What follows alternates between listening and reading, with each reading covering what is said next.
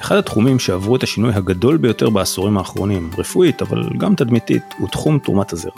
מה שהיה פעם מיועד בעיקר לזוגות הטרוסקסואלים ונעשה בהיחווה, הפך לתחום פופולרי מאוד בקרב הורים יחידניים וזוגות, בעיקר מהקהילה הלהט"בית, המבקשים לעצמם משפחה, הוא ממש לא בהיחווה, אלא בגלוי, אפילו גלוי מאוד. על התחום של תרומת הזרע בישראל ובעולם אני מבקש לדבר היום עם דוקטור איתי גת, מנהל בנק הזרע במרכז רפואי שמיר. איתי, מה שלומך?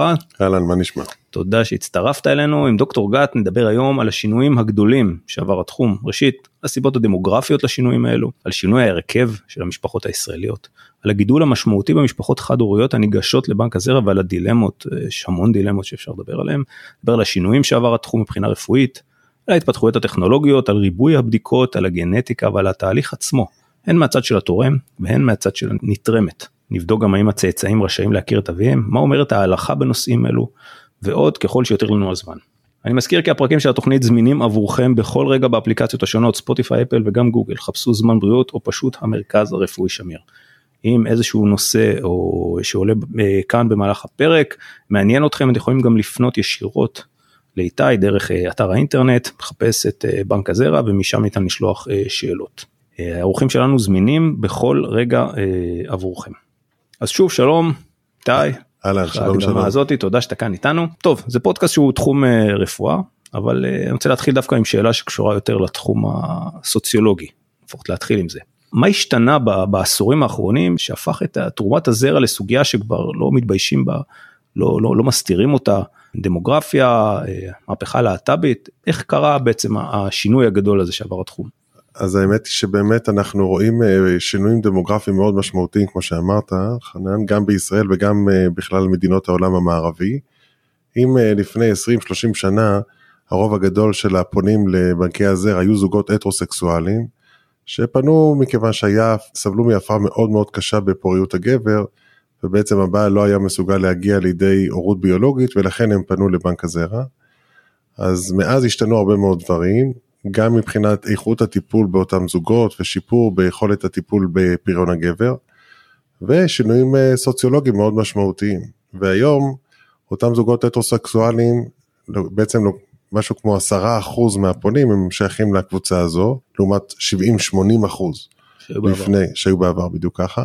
ו-90% מהפניות, שזה כמובן הרוב המוחלט, הם או נשים יחידניות, או זוגות של נשים באמת מהקהילה הלהט"בית. בעבר זה נעשה באמת, כמו שאמרתי, ממש בהיחווה. זאת אומרת, היום יש תחושה שזה ממש הפך לסוגיה שהיא לגיטימית לחלוטין. לחלוטין, מכיוון שמטבע הדברים, כאשר מדובר בזוג הטרוסקסואלי, אז הרצון לשתף את הילד שהוא הגיע מתרומת זרע הוא מאוד מצומצם עד כדי שהוא בכלל לא קיים. ולכן אלה שבעבר היותר רחוק אותם צאצאים שנולדו בתרומת זרע בכלל לא ידעו שהם היו בתרומת זרע. והיום מכיוון ש-90% מהפונות כמו שאמרנו הם או נשים יחידניות או נשים מהקהילה הלהט"בית אז יש לנו רוב גדול מאוד מהצאצאים שכבר משנים מאוד מאוד מוקדמות בחיים הם מבינים שהם בתרומת זרע וזה בעצם אה, תהליך חדש סוציולוגי חדש לחלוטין שלא היה מוכר ואותם צאצאים, אה, לפחות חלקם, בעצם אה, רוצים לדעת מי היה התורם, מי האבא הביולוגי, ומעלים כל מיני סוגיות שפעם בכלל לא היו רלוונטיות, בכלל לא היו מודעים לנושא הזה. היום, אה, לתחושתי לפחות, זה ממש סוגיה שאפשר לדבר עליה בסלון, כמו שנקרא. שיחת סלון או שיחת מסדרון, זאת אומרת, אתה יכול לפגוש מישהי, לצורך העניין, שאין לה ילדים, ואפשר לשאול אותה, או היא יכולה לספר בעצמה שהיא מביאה ילדים לבד, זה ממש, כשאני אומר לגיטימי, זה, זה כבר הפך להיות ממש נושא שיחה.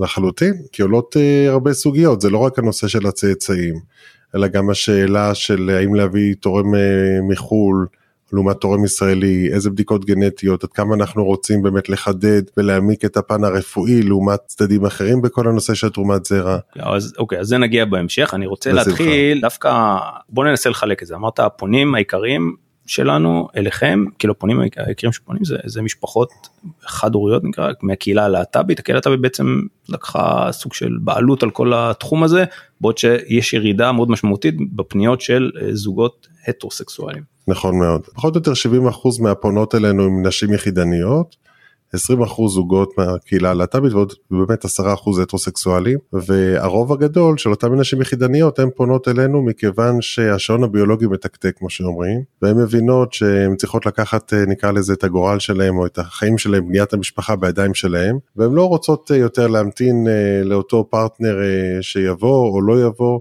והן לוקחות את הנושא הזה תחת אחריות מלאה שלהם, ובנק הזרע בהחלט מאפשר את זה. מטבע הדברים, אה, אותן אה, מטופלות מגיעות אלינו בגילאים שהם אה, סביב גיל 37, 38, לפעמים אפילו 40 ומשהו, מכיוון שהמניע שמביא אותם אלינו זה הגיל הביולוגי וההבנה של המשמעות של זה על הירידה בפוריות. לעומת זאת, זוגות של נשים שמגיעות אלינו, הן מגיעות בשלב שהוא אחר לחלוטין, בדרך כלל בגילאים שהם יותר צעירים, מה שמניע אותם זה פשוט הרצון לבנות משפחה, הם כבר מצאו את הזוגיות הנכונה מבחינתם והם רוצות לבנות משפחה והמניע שלהם הוא אחר ולכן גם המקום שהן מגיעות ממנו הוא אחר לגמרי וזוגות הטרוסקסואלים מגיעים בעצם הרבה פעמים אחרי סוג של אני קורא לזה משבר או שבר, כשמבינים שהבעל אה, לא יוכל להגיע להורות ביולוגית והם מגיעים בסיטואציה שונה, זאת אומרת שכל אחת מהקבוצות האלה יש להם אה, מאפיינים משלהם ואנחנו מתמודדים עם הנושא הזה והמורכבות שזה מביא איתו. ואם אני סוטה לרגע, כי דיברת על נשים בגילאים אה, שעון הביולוגי וכל זה, אני מניח שהתהליכים האלה לא בהכרח הולכים אה, חלק לכולן. זאת אומרת, יש כאלה שמתחילות ואז מבינות שזה יותר קשה, או צריכות לעבור ל-IVF או דברים כאלה. נכון, נכון. יש לזה גם השלכות רפואיות, חד משמעית. אנחנו ראינו באמת שיש, בגלל העלייה בכמות הנשים היחידניות, אז יש גם עלייה בגיל הממוצע של אנשים שפונות, בגלל מה שאמרנו קודם, ולכן יותר ויותר מהמנות הזרע, נגיד שאנחנו היום מוסרים, הולכות לטיפולי IVF לעומת טיפולי הזרעה תוך רחמית, אה, אוקיי. שזה הטיפול היותר פשוט, בגלל שמטופלות מגיעות באמת בגיל שהוא יותר מתקדם. ועוד שאלה שמעניינת אותי ככה וקשורה לנושא הזה, אני מניח שעבור חלק מהנשים האלה, בוא נדבר על ההורות היחידנית, זה תהליך גם רגשי לא פשוט גם זה משהו ש... שאתם מטפלים בו או מתייחסים אליו. חד משמעית תראה נשים יחידניות שמגיעות לבנק הזרע הרוב הגדול לא תכננו בוא נגיד ככה להגיע לבנק הזרע מה שהיה ה vision שלהם מבחינת איך שהם ראו את אה, מסלול החיים עוד פעם רובן הגדול בעצם היו רוצות לבנות את המשפחה עם בן זוג באופן שנקרא לזה יותר מסורתי יותר מקובל. אבל כמו הרבה דברים בחיים אה, לא תמיד הדברים עובדים כמו שאנחנו רוצים. ומה שאני תמיד אומר למטופלות שאפשר להגיד אוי ואבוי הגענו לבנק הזרע וכמה חבל או אפשר גם להסתכל על הצד השני של המטבע ולהגיד אוקיי באמת אולי הגענו למקום שלא היינו רוצים אבל יש לי פתרון יש לי איך להתמודד איתו ובזכות באמת אה, תורמי הזרע אז אנחנו יכולים היום לאפשר לאותם נשים לבנות את המשפחה עם ילד אחד שניים עם תכנון נכון אולי אפילו אפשר יותר. ובניית המשפחה לא צריך להגיד כמה זה דבר חשוב. ואתם גם מציעים יש איזה תהליך של uh, תמיכה אני מניח רגשית באנשים האלה נכון זאת אומרת זה כן איזה משהו ש... בהחלט יש לנו תמיכה פסיכוסוציאלית במסגרת הבנק או מי שמעוניינת ללא ספק. אני חושב שגם אתה כבר בטח יש לך ניסיון עם כל הדברים האלה מעבר לידע המקצועי גם איך לגשת ואיך uh, לדבר אני מניח אתה נתקל בהרבה סיפורים כאלה במהלך ה...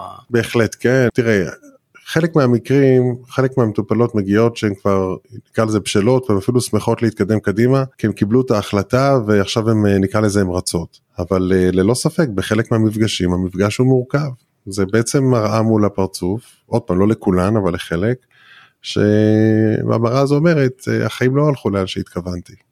ואנחנו כבנק, כארגון, כמוסד רפואי, כצוות אה, צריכים להבין את זה, אנחנו, אני חושב אנחנו מנסים להיות מאוד אמפתיים, להבין את המקום הזה, שלפעמים הוא באמת מאוד מורכב וקשה, עוד פעם לא תמיד, לא אצל כולן, אבל לחלק לא מבוטל, ולנסות לתת את המענה הכי טוב שאנחנו יכולים. אוקיי, אז בוא נדבר על התהליך עצמו. מי שמגיע, מה, מה קורה מכאן, איך התהליך, זאת אומרת בתפיסה שלי להבנתי זה, זה תהליך שיכול להימשך גם כמה שעות ולהסתיים, זאת אומרת תהליך של ההגעה, הקבלה, הבחירה, עד כמה זה מורכב ועד כמה אפשר לפשט את הדבר הזה. האמת היא שחלק באמת גדול מהתהליך הוא בעצם קבלת ההחלטה, בסדר, ברגע שמטופלת אישה כבר החליטה שהיא פונה אלינו, אז uh, בראייה שלי חלק מאוד משמעותי מהתהליך כבר מאחוריה. כי התהליך עצמו כשהיא כבר מתחילה אותו הוא כבר איזשהו תהליך שזורם עם עצמו מדברים שהם מאוד ברורים ומוגדרים. יש איזה שהן בדיקות מקדימות שהיא אמורה לעשות מלכתחילה, אה, כמו בדיקות סקר גנטי, בדיקות דם וכן הלאה, שהסקר הגנטי כמובן אצלנו חשוב ביותר, אני מניח שנדבר על זה בהמשך, ואחרי שהיא משלימה את הבדיקות המקדימות היא מגיעה אלינו למה שאנחנו קוראים פתיחת תיק, יש אה, הערכה רפואית מסודרת, פגישת ייעוץ עם אחת מבנות הצוות, והיא מקבלת באותו יום הרבה מאוד מידע, מידע שמאפשר לה לקבל את ההחלטה הכי נכונה עבורה, אם זה קשור באמת להתאמה הגנטית, הבדיקות הגנטיות לעשות מול התורם, הנושא של איזה סוג של תרומה כמו שנגענו קודם, תורם ישראלי, תורם חו"ל, מה האפשרויות שעומדות לרשותה. נשים שמגיעות בשלות ו... ורוצות נקרא לזה להתקדם במהירות, אפשר ממש תוך שעות ספורות באמת לרכוש את מנת הזרע מהתורם שמתאים לה. ולהתקדם לטיפול הפוריות ויש מצבים שמטבע הדברים לוקחים יותר זמן אם יש איזשהו רקע גנטי שהוא יותר אה, משמעותי מבחינת היסטוריה משפחתית אז אנחנו כמובן נצטרך ייעוץ גנטי להבין קצת יותר לעומק מה עומד שם כי החובה שלנו מעל הכל ולפני הכל זה חובה רפואית להקטין את הסיכונים ככל הניתן אה, לבריאות הצאצאים. הזכרת תרומה מחו"ל עד כמה יש לנו בבנק מה החלוקה בין תורמים ישראלים תורמים לחו"ל אולי מילה גם על מה העדפה של נשים פה בארץ ו- ולמה בעצם? אז אה, יבוא של אה, מנות זרע מחו"ל התחיל בגדול בעצם משיקולים הלכתיים שרצו לאפשר מה שנקרא זרע גוי, זה המנוע שהניע את התהליך הזה, אבל ברגע שהתהליך הזה התחיל נלוו אליו גם כמה דברים נוספים שמאוד חשובים, בעיקר כל מה שקשור למידע מזהה על התורמים, שאפשרי בעצם רק ביבוא זרע מחו"ל. תרומת זרע במדינת ישראל מותרת רק תחת חיסיון מוחלט, זאת אומרת אין שום מידע מזהה על התורם. זאת אומרת הילד גם לא יכול להכיר את האבא שלו. נכון, נכון, הצאצאים לא יכולים להכיר את התורם, ומכיוון כמו שאמרנו קודם שהנושא הזה הוא כן דבר שנמצא בעלייה, הצורך של הצאצאים להכיר את התורם, אז היבוא זרע מחו"ל שמאפשר גם יבוא של תורמי זרע, מה שנקרא תורמים פתוחים, עם מידע מזהה, תמונה וכן הלאה, אז זה פתח כל מיני אפשרויות. מצד שני צריך לזכור שבנקים אה, מחו"ל שאנחנו עובדים איתם הם עובדים לפי הסטנדרטים המקומיים שלהם שהם כמובן טובים אבל הם לא תמיד זהים למה שיש בארץ. בגדול אפשר לומר שה... גישה אירופאית היא יחסית שמרנית, לעומת הגישה האמריקאית, הגישה הישראלית, תורמי זרע מדנמרק, הבדיקות... מאיזה, הג... מאיזה בחינה שמרנית? עומק הבדיקות הגנטיות שנעשות. זה יותר בדיקות או פחות בדיקות? באירופה עושים פחות, פחות בדיקות. בדיקות. כן, פחות אה, רוצים מה אוקיי. שנקרא לחפור. אוקיי. ואילו הגישה שלנו בארץ וגם של ארה"ב היא בעצם להעמיק את הבדיקות ככל שהטכנולוגיה הגנטית מאפשרת לנו. ויש פה תהליך שהוא באמת מרתק, שגם שם לנו אתגרים. עם המכה של הבירור הגנטי הזה שאנחנו עושים לתורמים, ולכן בעצם עולות בו סוגיות שהן הרבה מעבר לנושא ההלכתי שהיה בעצם המנוע שהיה קטליזטור לכל הסיפור הזה. אנחנו לכל הדברים האלה בעצם צריכים למצוא מענה. בגדול, אנחנו פה לפחות אצלנו במרכז הרפואי שמיר, פחות או יותר מחצית מהנתרמות הן אה, מייבאות זרע מחו"ל ומחצית אה, אה, נוטלות תרומת זרע מתורם ישראלי, פחות או יותר. יש גם איזה עניין של הגבלה של מבחינת עד עשר משפחות לתורם או משהו כזה זה גם משהו שנלקח בחשבון שזה הסיכויים לזה הם כל כך כל כך אה, נמוכים שזה לא אז הנושא של הגבלת ילודה לתורם זה גם חלק מהדברים שצפו בעקבות באמת השינויים הדמוגרפיים ועלייה בכמות הנשים היחידניות כן. וכן הלאה והחששות שעלו ממצב שבו צאצא חס וחלילה יתחתן עם אה, צאצאית אחרת מאותו תורם, מה שנקרא החיים, ולכן ב-10-20 שנים האחרונות, לא רק בארץ אלא גם בעולם, כי השנים הסוציולוגיים האלה הם לא רק ישראלים אלא בכלל, אז יש אה, באמת דיון יחסית מקיף מה ההגבלה הנכונה לצאצאים פר, אה, פר תורם, וצריך להבין פה בעצם את שני הצדדים, בסדר? מצד אחד, ברור שככל שאנחנו נגביל את כמות הצאצאים אנחנו נפחית את הסיכון שדבר כזה יקרה. מצד שני, אם אתה מפחית את כמות הצאצאים אתה גם מפחית את כמות התורמים הזמינים. בדיוק.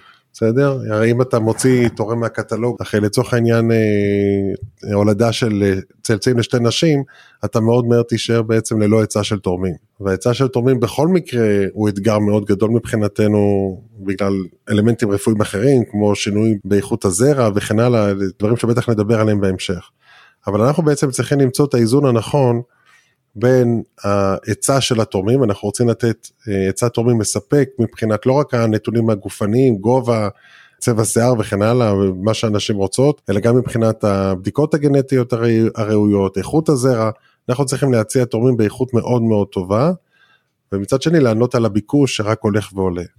ולכן הנושא של מספר משפחות זה פקטור שהוא מאוד מאוד משמעותי שאנחנו דנים בו כל הזמן וזה אתגר זה אתגר שצריך לתת עליו את הדעת. אז אוקיי, נשים שנייה את הנתרמות בצד, בוא נדבר על התורמים. אוקיי. ראשית, ירידה באיכות הזרע, אני שומע את זה כבר שנים, עד כמה זה באמת נכון הדבר הזה, שבאמת יש ירידה באיכות הזרע הגברי, אני, האם אנחנו לאורך הזמן הולכים פה לאיזה הכחדה של אה, המין הגברי, כי אני שומע את זה בכל מקום. אז המונח הכחדה של המין הגברי, אני חושב שזה קצת אה, רחוק מדי, מהר מדי ודרמטי מדי, אבל אין ספק אה, שכבר משנות ה-70 אנחנו רואים ירידה גלובלית בספירות הזרע של גברים בכל רחבי העולם.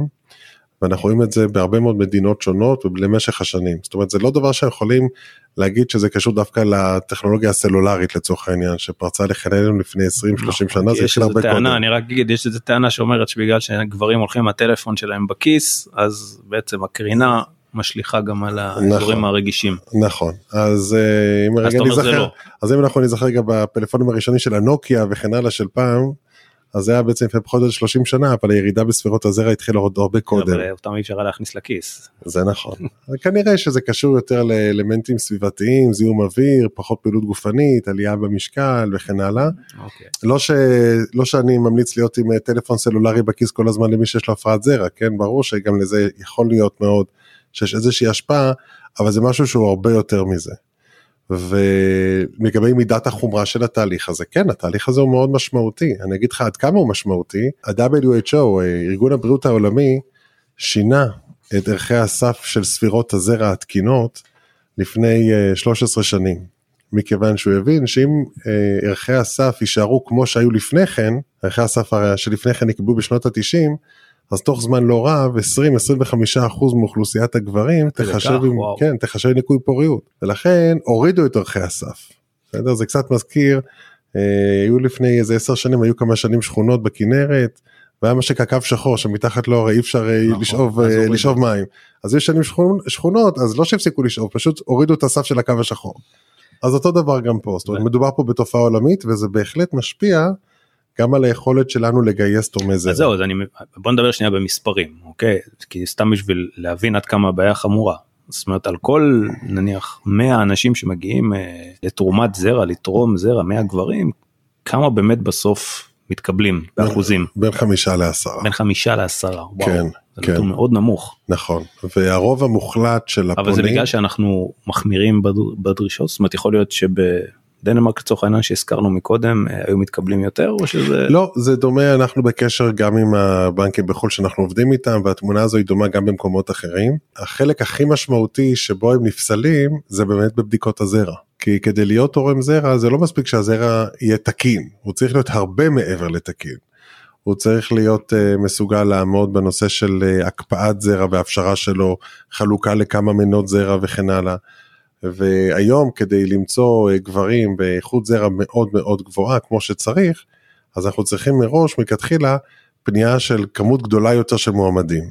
וזה ללא ספק אתגר, וזה בדיוק מחבר למה שדיברנו קודם, איך אנחנו יכולים אה, לספק היצע מספק, ואיך אנחנו יכולים לספק היצע של תורמי זרע לביקוש שרק הולך ועולה, כשאנחנו רוצים לשמור על הסטנדרט הרפואי, בסדר? של איכות זרע וכן הלאה.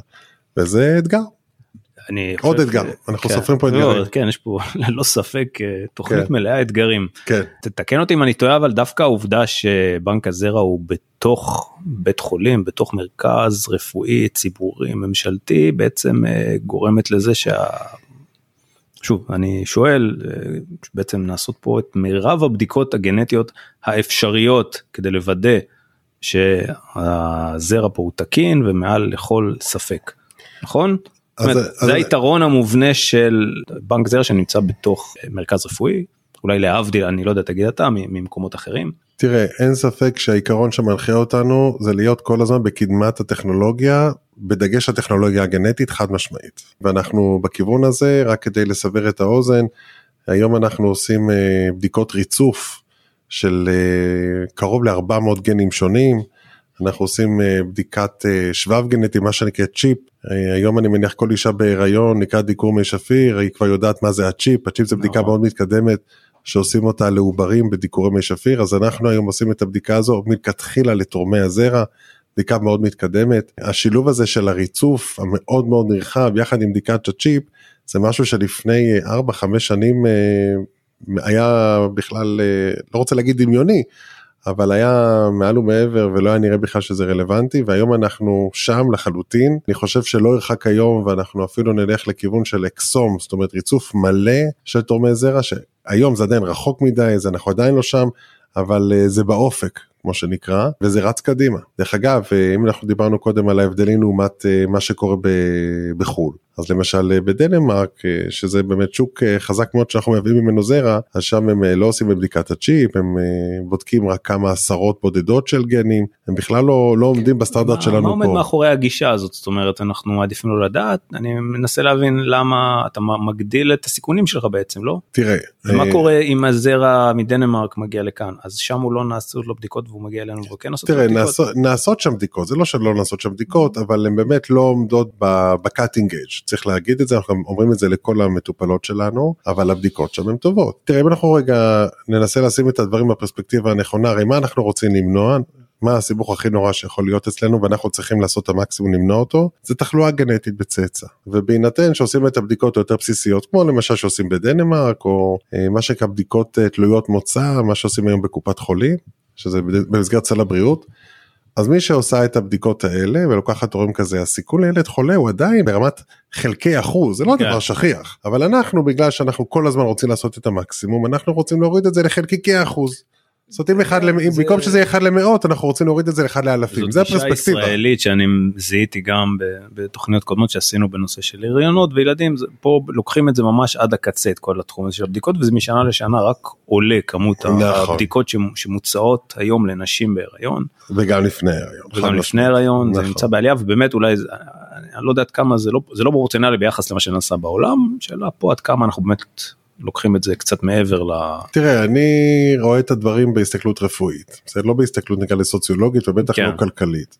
ואני חושב שאנחנו כרופאים צריכים לעשות כל הזמן את המקסימום עם הטכנולוגיה הכי טובה שיש לנו כדי להפחית סיכונים. אז זה רלוונטי אם מטופלת שנכנסת לניתוח כזה או אחר, או בכל פעולה רפואית אחרת, וזה רלוונטי גם בתרומת זרע.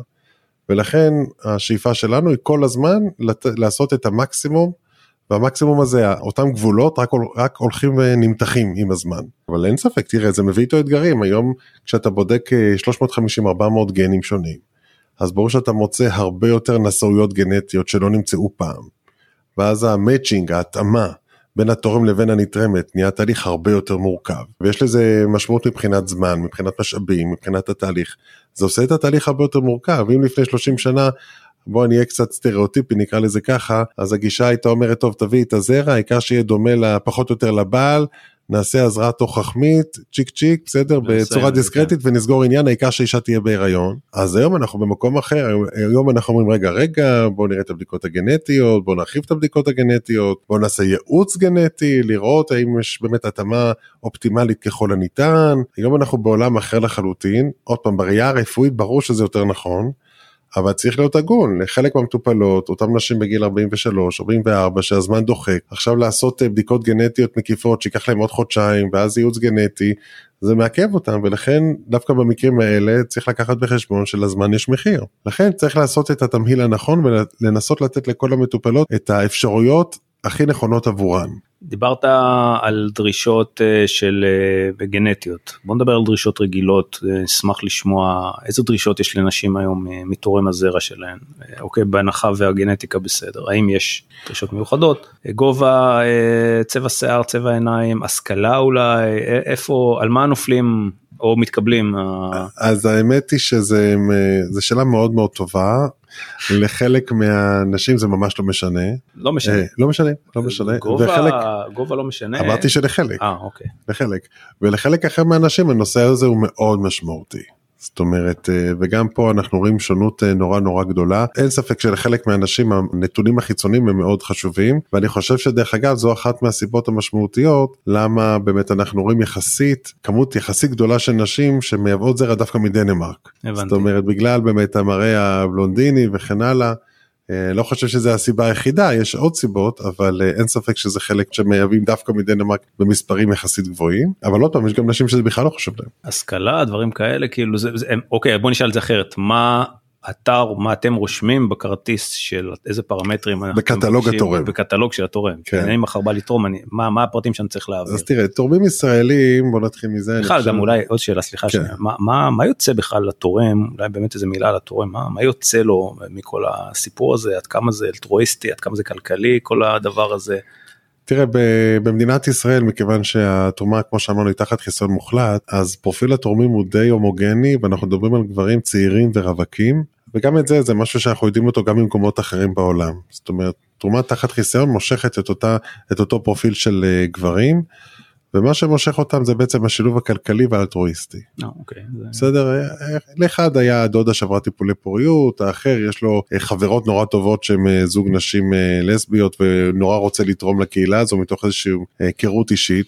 וחבר'ה אחרים באמת מגיעים מהמניע הכלכלי. אנחנו עשינו על זה דרך אגב מחקר ובדקנו את הסוגיה הזו ובאמת שני האלמנטים האלה של אלטרואיזם ותמריץ כלכלי הם הובילו בצורה מובהקת לעומת אה, רכיבים אחרים. מה שדרך אגב מאוד הפחית רצון לתרום זרע או מנע זה באמת החשש מאובדן האנונימיות.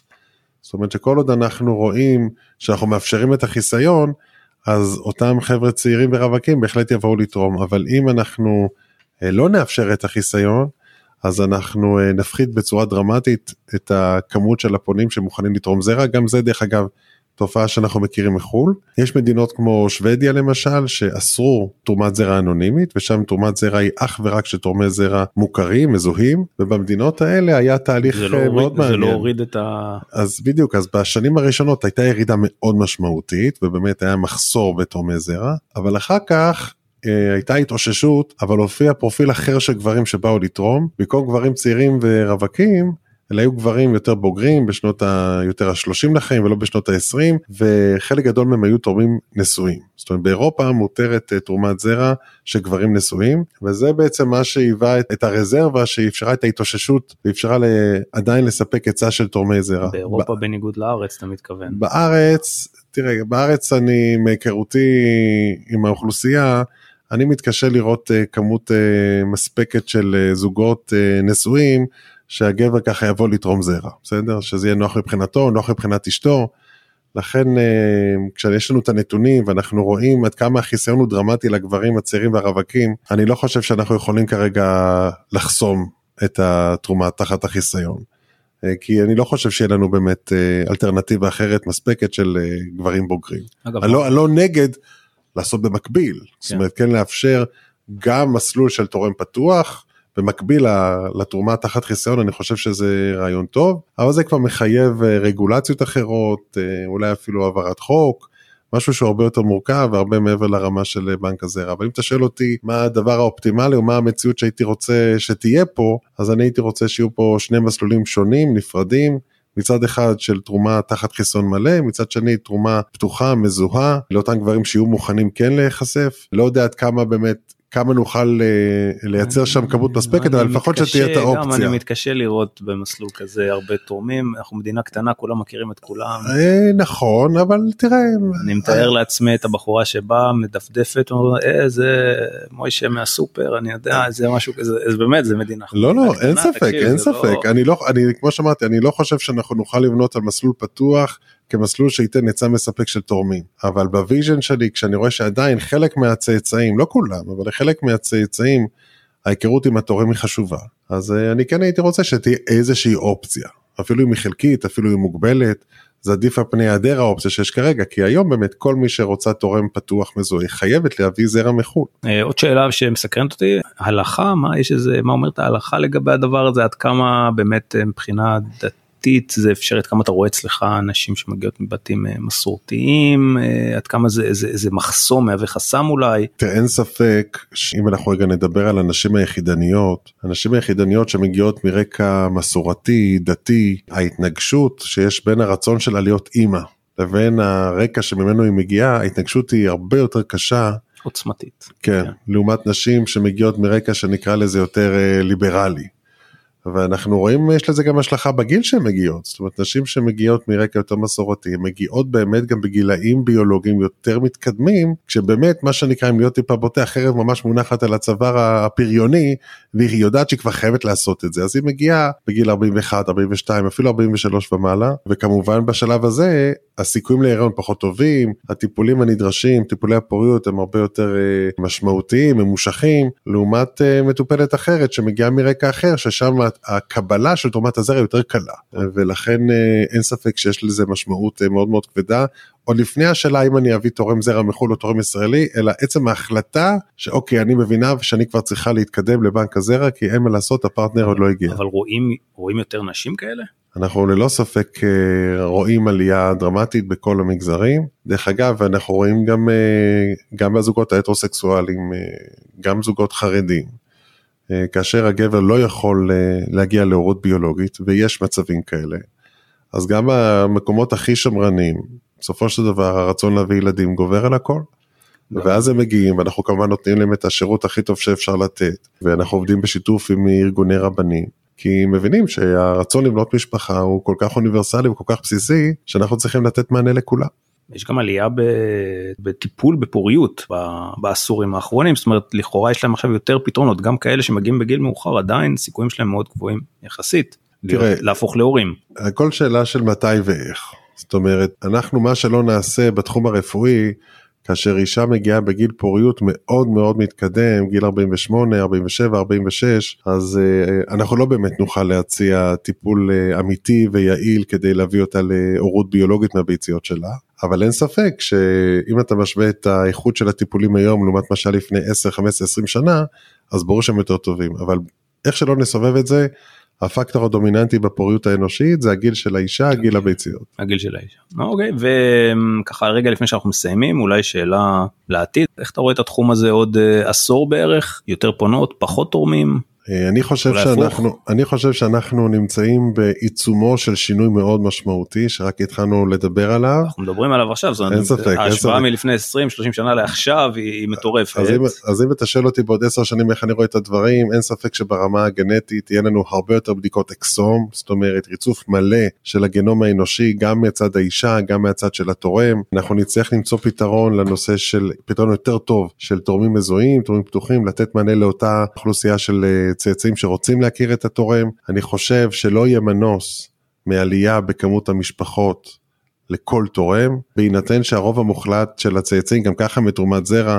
הסיכון אה, שבאמת יתחתנו אחד עם השני הוא בעצם מאוד מאוד קטן ואנחנו לא צריכים כל כך לחשוש ויכולים כן לאפשר אה, עלייה בטח, בכמות בטח המשפחות. בטח שזה עכשיו נושא גם שמדברים עליו, זאת אומרת בהנחה ואתה ילד או ש, שנולד מתרומה, סביר לך שאתה תדע מזה, אז נכון, גם, אתה יכול גם, נכון. אתה, זה, לא, זה לא סוד שאתה צריך להסתיר יותר. הרי אם, אה, אם לצורך העניין אתה מגיע ממשפחה, סתם אני אומר שאתה יודע במשפחה שיש נשאות למחלה גנטית, אה, נקרא לזה טייזקס לצורך העניין, שזה יותר באשכנזים, אז אתה יודע שבבוא היום אתה ובת הזוג שלך כנראה תצטרכו להיבדק לטייזקס וזה בסדר וזה חלק מהחיים. אז אם אתה באופן מאוד דומה, אז אם אתה מגיע מתרומת זרע, אז אתה צריך לדעת שבבוא היום אם אתה תרצה להתחתן עם מישהי שגם היא מתרומת זרע, עוד פעם הרי 90% יודעים שהם מתרומת זרע. נכון. אז אתם תצטרכו לראות האם הגעתם מאותו בנק זרע ואם דווקא מאותו בנק זרע לראות אם זה אותו תורם ואם זה וכן הלאה וכן הלאה. אומרת בסופו של דבר אנחנו מדברים פה על uh, התרחיש שבאמת uh, שני צאצאים התחתנו אחד עם השני הוא זהיר ביותר ולכן אנחנו צריכים לאפשר לעניות דעתי